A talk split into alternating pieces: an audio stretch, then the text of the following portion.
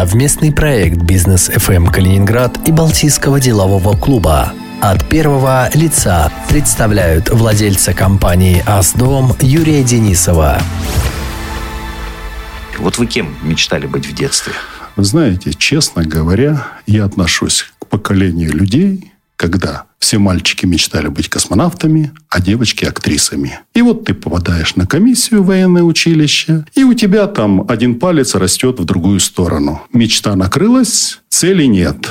То же самое происходит с девочками. И мальчики идут куда? Бухать. А девочки куда идут? Замуж за мальчиков. Замуж за мальчиков, которые бухают. Вы всерьез э, планировали стать космонавтом? Если честно, я обладал огромным количеством знаний. Мне как-то отдавалось все легко в этой жизни. И из-за широты выбора выбор у меня был невозможен. Но невозможно было даже себе представить, что вы будете заниматься бизнесом, потому что для советского школьника такого понятия вообще и, и знания уж точно об этом вообще же не существовало. В те годы людей расстреливали за то, что они там 3 рубля на доллар поменяли. Понятие бизнесмен – это ты барыга. Тогда же еще закон был о наказании за частно-предпринимательскую деятельность. Страшные времена. Я, как и большинство советских мальчишек, был бесцелен. Я знал, что надо учиться хорошо. Я знал, что надо заниматься спортом. Я знал, что надо чего-то в жизни достичь. Чего? Понятия не имел. И вот, когда подошли выпускные экзамены, я встал перед выбором. И выбрал, честно говоря, военное училище. Там надо было сдать 4 экзамена, я 3 на пятерке сдал, потому что у меня балл высокий аттестата был, я был зачислен досрочно. Ленинградское высшее зенитно-ракетное командное училище. Со всеми орденами и медалями. Если, честно говоря, ну, не самые добрые ласковые воспоминания.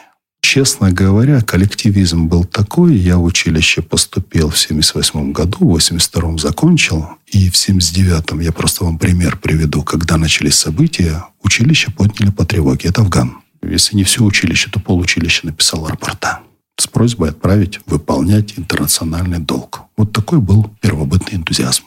Это все э, у вас единомоментно обрушилось? У меня это обрушилось еще до событий, которые обрушили все. Я ушел из армии в 88 году. То есть вы разочаровались в этом пути? Я понял, что каждому свое.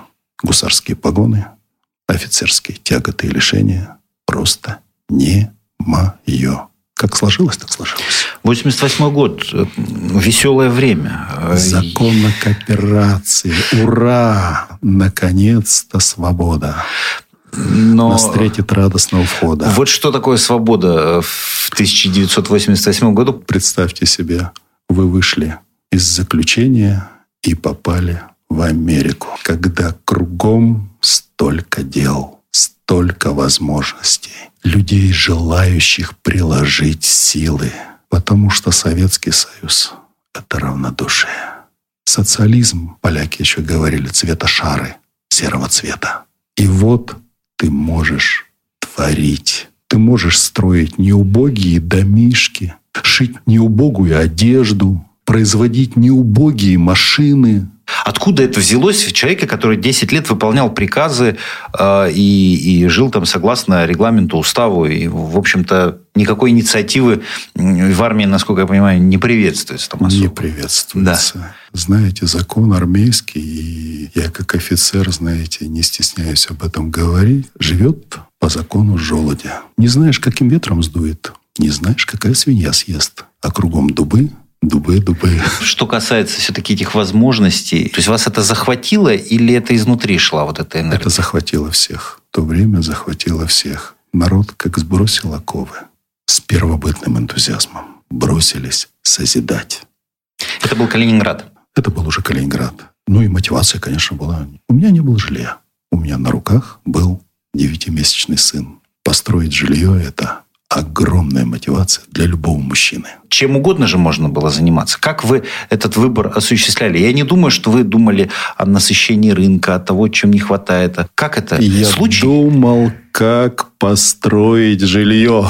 А поскольку тогда жилье можно было построить своими руками, была такая возможность. Я и пошел строить. Сразу себе? Нет, у меня был строительный кооператив. Открыл строительный кооператив. Я видел, что люди созидали и получали удовольствие и моральное, и, соответственно, материальное. Те, кто созидает, тот получает удовольствие, тот испытывает любовь. И деньги, они липнут. И зря же есть такое выражение. Деньги как навоз. Сегодня нет, а завтра ВОЗ. То есть, э, это не взаимоисключающие вещи. Удовлетворение моральное и э, благополучие материальное. Если ты любишь, ты не можешь не получать удовольствие. И моральное, и материальное. Что касается следующего этапа, 90-е годы, у нас как-то принято их называть лихими. Ваши 90-е, что это было? Время возможностей. Я хотел очень много сделать для нашей Родины. Ну, может, это звучит слишком, скажем так, патетически, да? Я говорю за себя.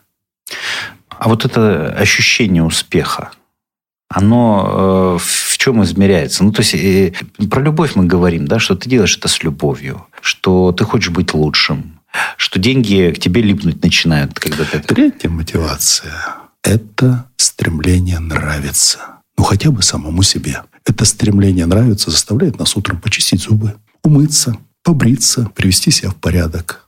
Это тоже огромнейшая мотивация.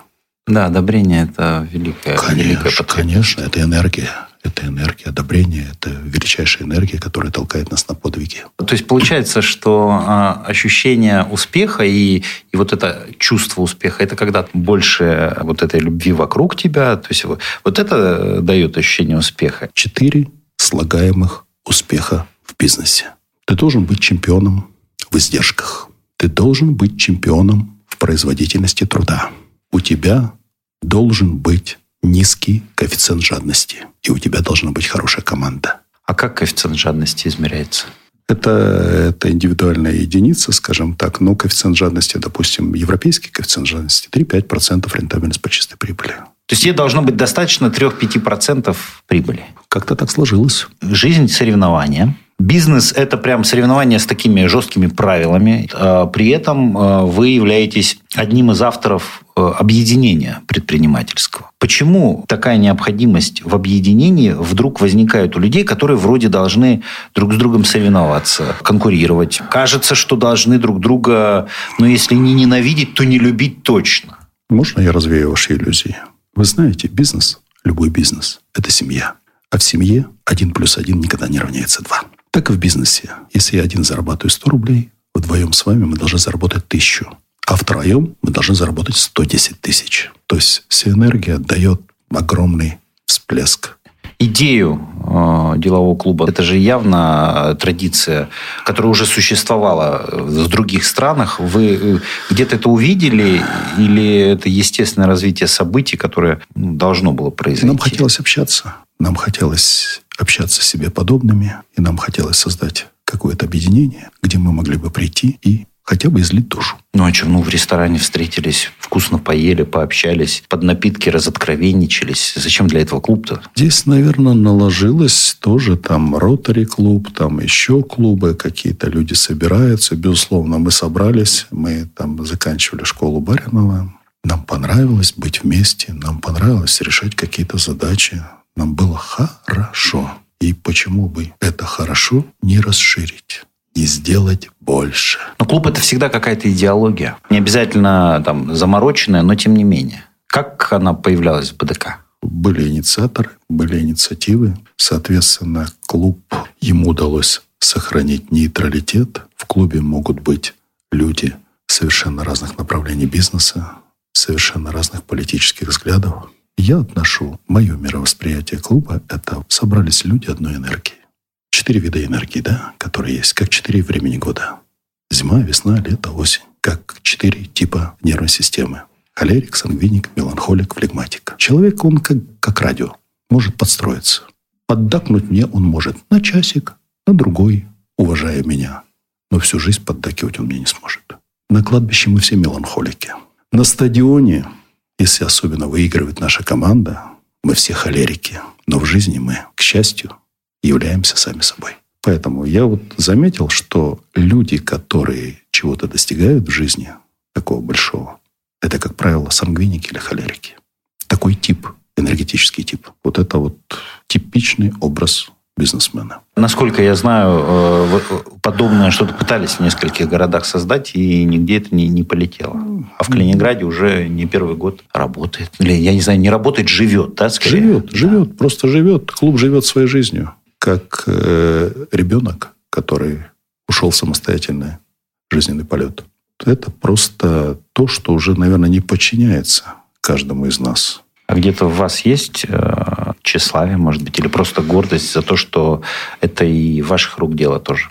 Я считаю, что мне чертовски повезло. А насколько эти люди, объединенные с вами энергией, помогают в таких будничных вещах? Мы знаем, что у вас э, были сложности с э, бизнесом, э, вам было нелегко. Но, тем не менее, на какой-то поддержку со стороны людей, которые вас понимают еще и с точки зрения как бизнесмен-бизнесмена. Вы рассчитываете и получаете ли вы эту поддержку? Вопрос тяжелый.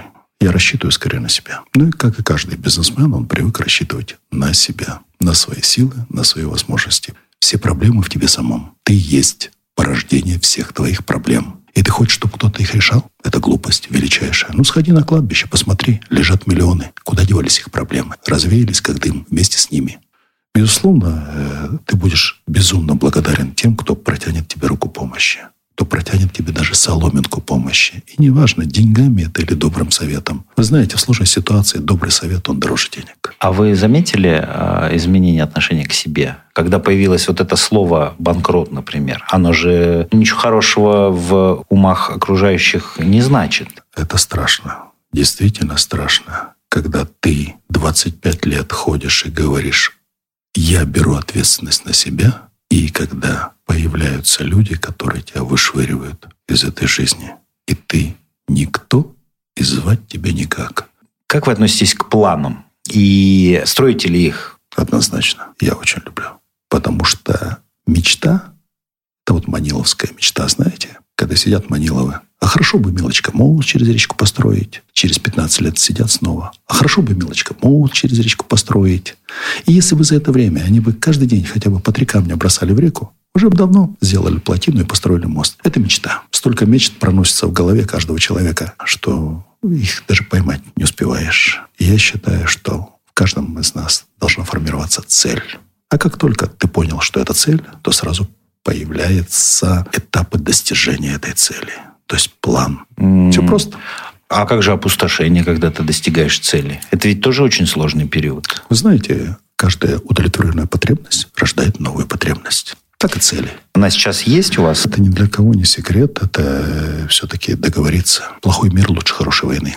На сегодняшний день я четко определившийся по жизни человек. Я умею хорошо клепать окошки.